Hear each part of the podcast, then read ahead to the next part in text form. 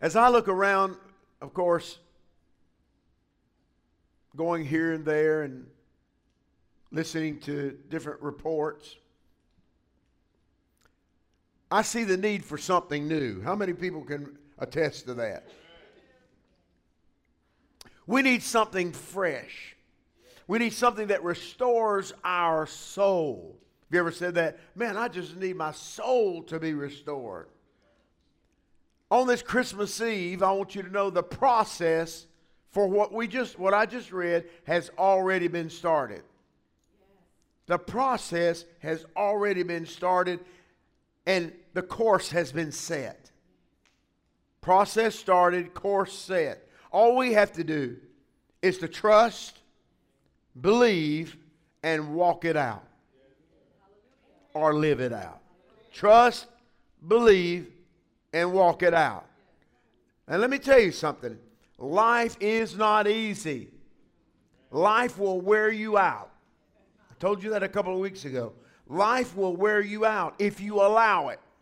But you remember what I said? I have chosen the life giver to overcome that which life has taken away. So I want to start by reading something I feel is valuable in where the answer is. Luke 2 verse 1 through 7 in the King James Version, and it says, "And it came to pass in those days that there went out a decree from Caesar Augustus that all the world should be taxed." I think they're Democrats. They gotta be. "And this taxing was first made when Serenius was governor of Syria. And all went to be taxed, everyone to his own city." They had to go to their own city where they were from to be taxed.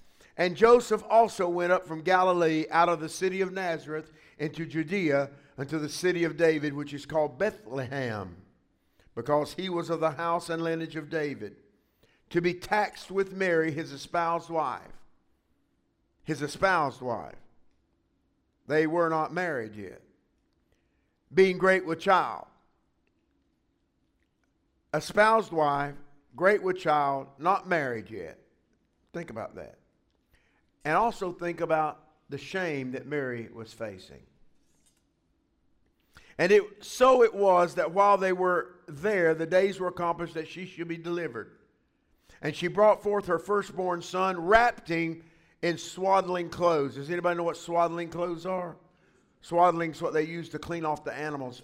They were giving milk and stuff like this. They clean off the udders. Swaddling clothes. "And laid him in a manger because there was no room for them in the inn." That's a whole sermon within itself. But then in Matthew 2:13 through 15, as we look more at the answer. "And when they departed, behold, the angel of the Lord appeared unto Joseph in a dream, saying, Arise and take the young child and his mother, and flee into Egypt, and be there until I bring you word. For Herod will seek the young child to destroy him. So he arose, he took the young child and his mother by night, and departed into Egypt, and was there until the death of Herod, that it might be fulfilled which was spoken of the Lord by the prophet, saying, Out of Egypt I have called my son." God said it. Out of Egypt I've called my son, because that's where they ran to. So we sit today on the eve of the most important event celebrated by mankind. You say, no, the cross is the most important. Well, if he had not been born, there could be no cross. If there was no birth, Floyd, there could be no death. And if there's no birth, no death, there will be no everlasting life. None. So we sit on, as far as I'm concerned, the most important event celebrated by mankind. What is that? The birth of Jesus Christ. The babe, everybody say, the babe that would make all things new. Now, when I say all things, I'm talking about you. Whatever was going on in the past, today the past is gone, sweet Jesus. I'm looking at all things new. The arguments we've had last year, the problems we had last year, the hurts we had last year. How many have had a few hurts this year? Well, I'm going to tell you, all those things that I just mentioned, it's time for you to say, all things will be new for me and my family this year because of the babe that was born in that manger. All things will be new. You say, but I'm 70 years old. It can still be new. I'm 80 years old. You can still be new. Age has no limit as long as your mind says you can do it. Your mind has to say it.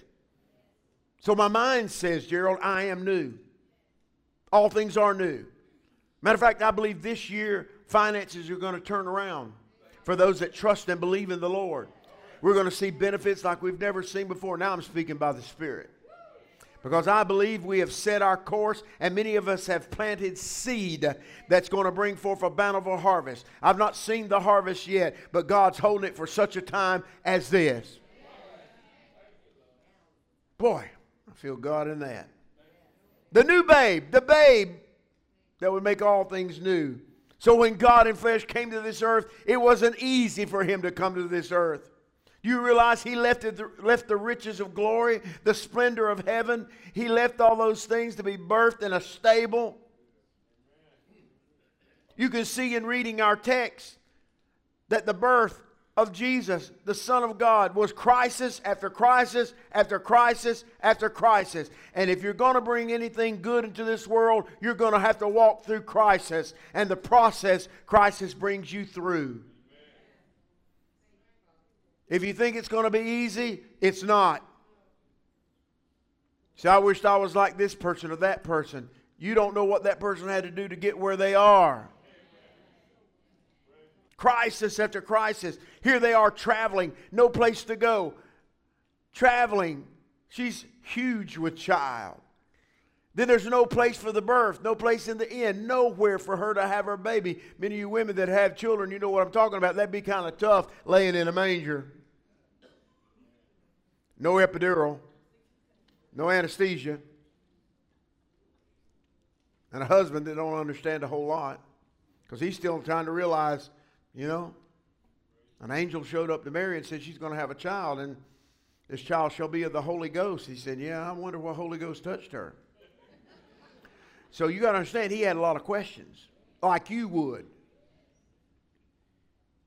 No place for birth. And then that we had a king that was crazy. How many people know that power can make a person go crazy? Herod went crazy because he didn't want to share his glory or power, even with the Son of God. So Herod set out to kill him, the babe. You might say, well, Jesus was just a baby. What's the big deal? You have to understand, all power in heaven and earth was given to that baby. All power in heaven and earth was given to that baby. Given all things new. All things new was in that little baby. All things new. Say it with me. All things new. It was in that baby. And it's still.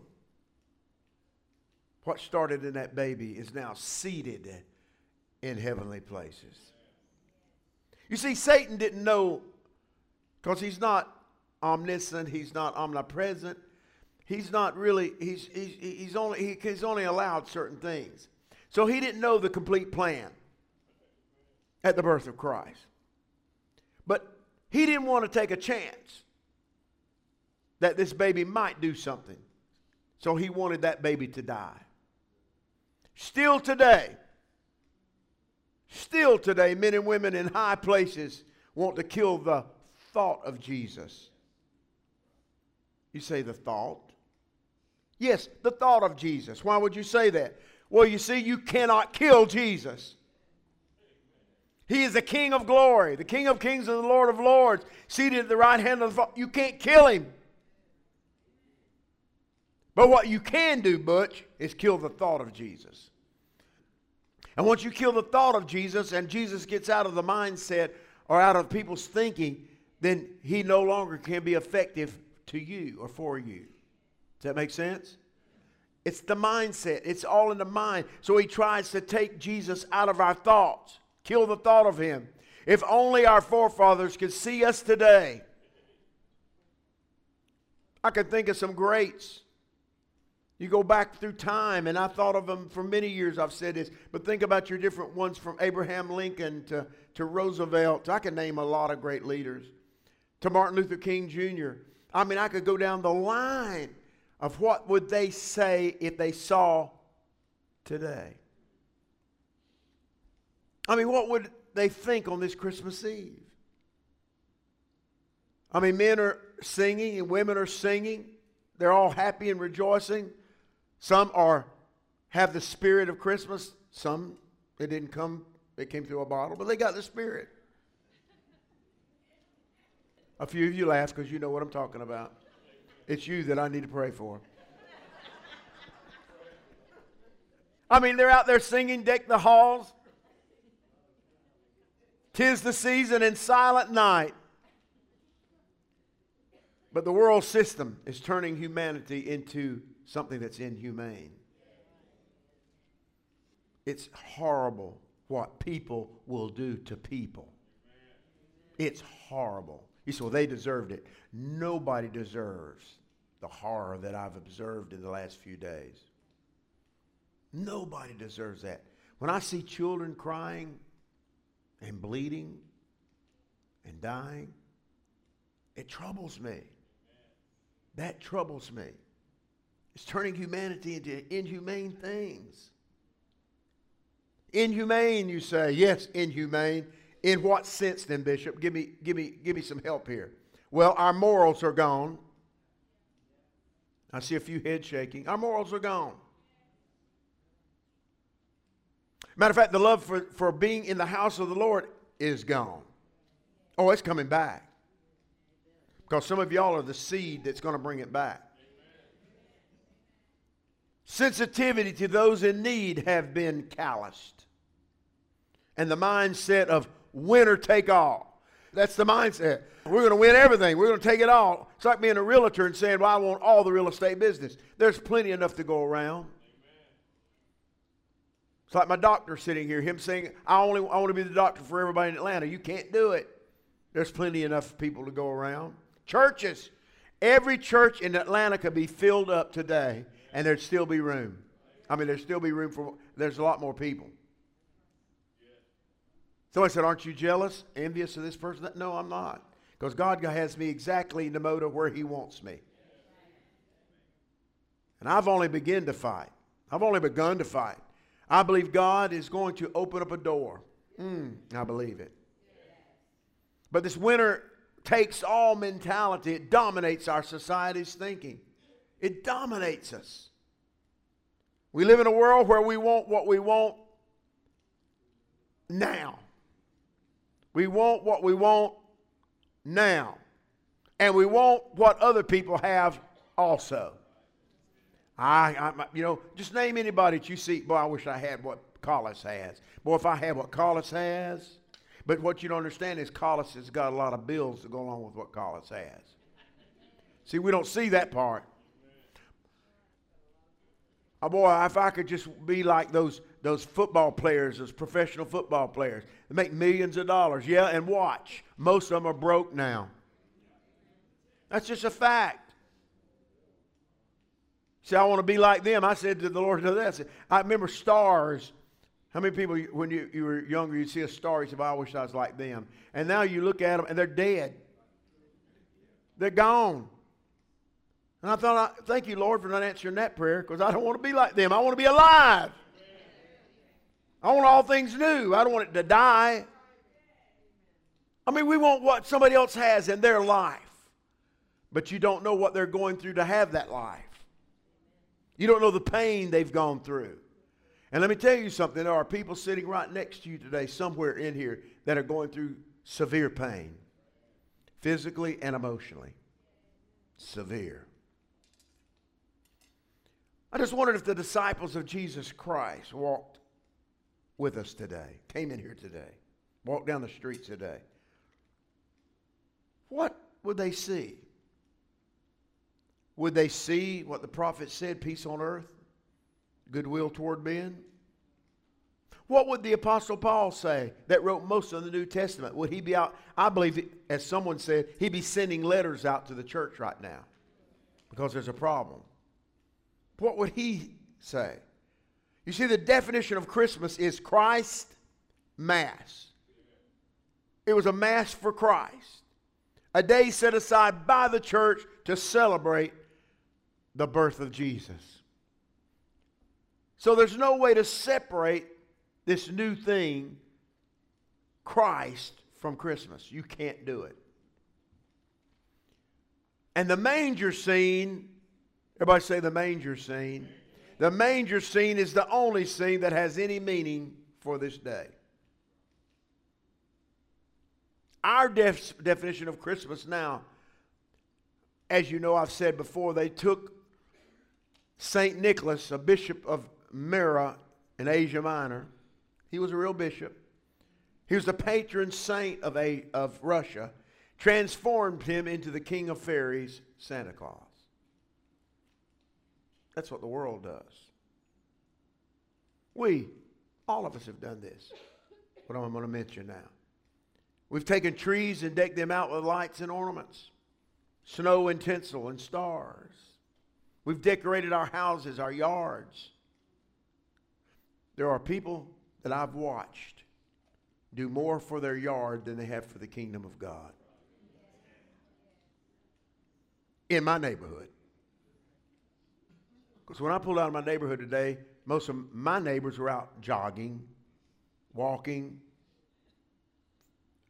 no worried about church or God. They spent more on the light that went around the roof of their building than they've given to the house of the Lord. That's scary. But when they start to face God, things begin to change. So we spend all this money just to be able to say, like Dr. Cargill does, Merry Christmas. I mean, think about it. We watch people getting gifts for their loved ones. As you have. You've been out shopping, haven't you? Watch people getting gifts and giving gifts to their loved ones. And we see them fighting for parking places. Man, I was just backing up in my parking place yesterday, trying to straighten up just a little bit. People blowing their horns. Thinking, you know, I'm glad I'm a Christian. I am so glad I'm a Christian. I mean, think about it. People are crazy. I mean, people fighting over parking spaces, it's not worth it. Everybody's pushing and shoving. Look. My wife, the other day, we were standing in line, which I hate lines. How many people hate standing in line? We're standing in line, and I'm thinking, good God, what am I doing? And she made a comment of something. She said, oh, look, that's nice. We're standing in line, and because these women heard her say that, they all jumped up to get some of it before she could move to get it. I couldn't believe it. So if you want to have fun, go in and start shopping and pick up things and watch them. They will buy it. They're going to get it before you get it. I didn't lie to you. It's the truth. They're pushing, shoving, cussing people out. Merry Christmas! I'm happy. You're not happy. I preached that years ago about being happy in Christmas time, and people are not happy. And sometimes people, they're pulling out guns and shooting people. Oh, what joy and peace on earth. Goodwill toward men. And we do all these things that we're doing, and still we do it just to be able to say, Merry Christmas. Not realizing the implication that he came to bring a Merry Christmas. He came to make all things new. People doing all the things they're doing just to have a Merry Christmas. Well, I'm merry. I'm happy. I'm going to be happy. And you reserve the right to be happy. You reserve the right to be happy. But just when I thought it was safe to go back to the malls. Here came Christmas. I mean, we went to the grocery store yesterday, and I pulled up. Well, I said, we need some cereal. I said, yeah, get me that low-fat stuff so Dr. Cargill will leave me alone. We pulled up. She said, nope, not going in there. There was not one parking spot, and people were lined up going through the door to buy stuff. So I'll eat nothing today. But amidst all these glittering, glowing things, the tinsel and the snow and all the pretty stuff, the beautiful trees, at the bottom of the tree is fake smiles, fake laughter. Am I telling the truth? Depression. This time of the year, depression, loneliness, greed, anger, and pain. We need the Spirit. Now hear me, some of you self-righteous people. Well, that caught your attention. We need the Spirit of the one who can make all things new, Jesus Christ. He's the only answer to the problems and the circumstances that I've mentioned here today. His name is Emmanuel. God is with us. Prince of Peace, Lord of Lords, God in flesh. The gift of God that came into a dark world. What is Jesus saying as he looks on us today? Is this my day? I think he says that every Sunday morning. Is this the day? Is this the time?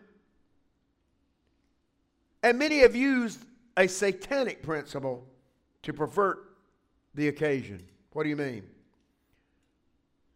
They've wanted to transform it into something that's not even godly. But the Bible says in Luke 1:33 in the King James, it says, and he, talking about Jesus, and he shall reign over the house of Jacob forever. And he shall reign, Luke 1:33, King James Version, and he shall reign over the house of Jacob forever, and of his kingdom there shall be no end. He's the answer. He's the way. He's the truth. He's the life. No man can come to the Father but by and through him. There's a lot of things people can do. They may argue over the meaning or the reason for Christmas, but there will be no argument when they see the King. They can take away our manger scenes. They can take away the holy references. They can say you can't offend other religions, although it's okay to offend Christians. Now I'm going to tell you the truth now. It's okay to offend Christians, but you can't offend other religions. Something about that's wrong. You can't offend other religions, but no one will be able to stop the triumphant Christ, the babe of the manger, as he sits on his throne in the new heavens and the new earth. This is Christmas 2023. What will we do with this day? This is not a downer message. This is a message to wake us up. To realize that the world is trying desperately to turn us against the one who can help us. To keep us from hearing the truth.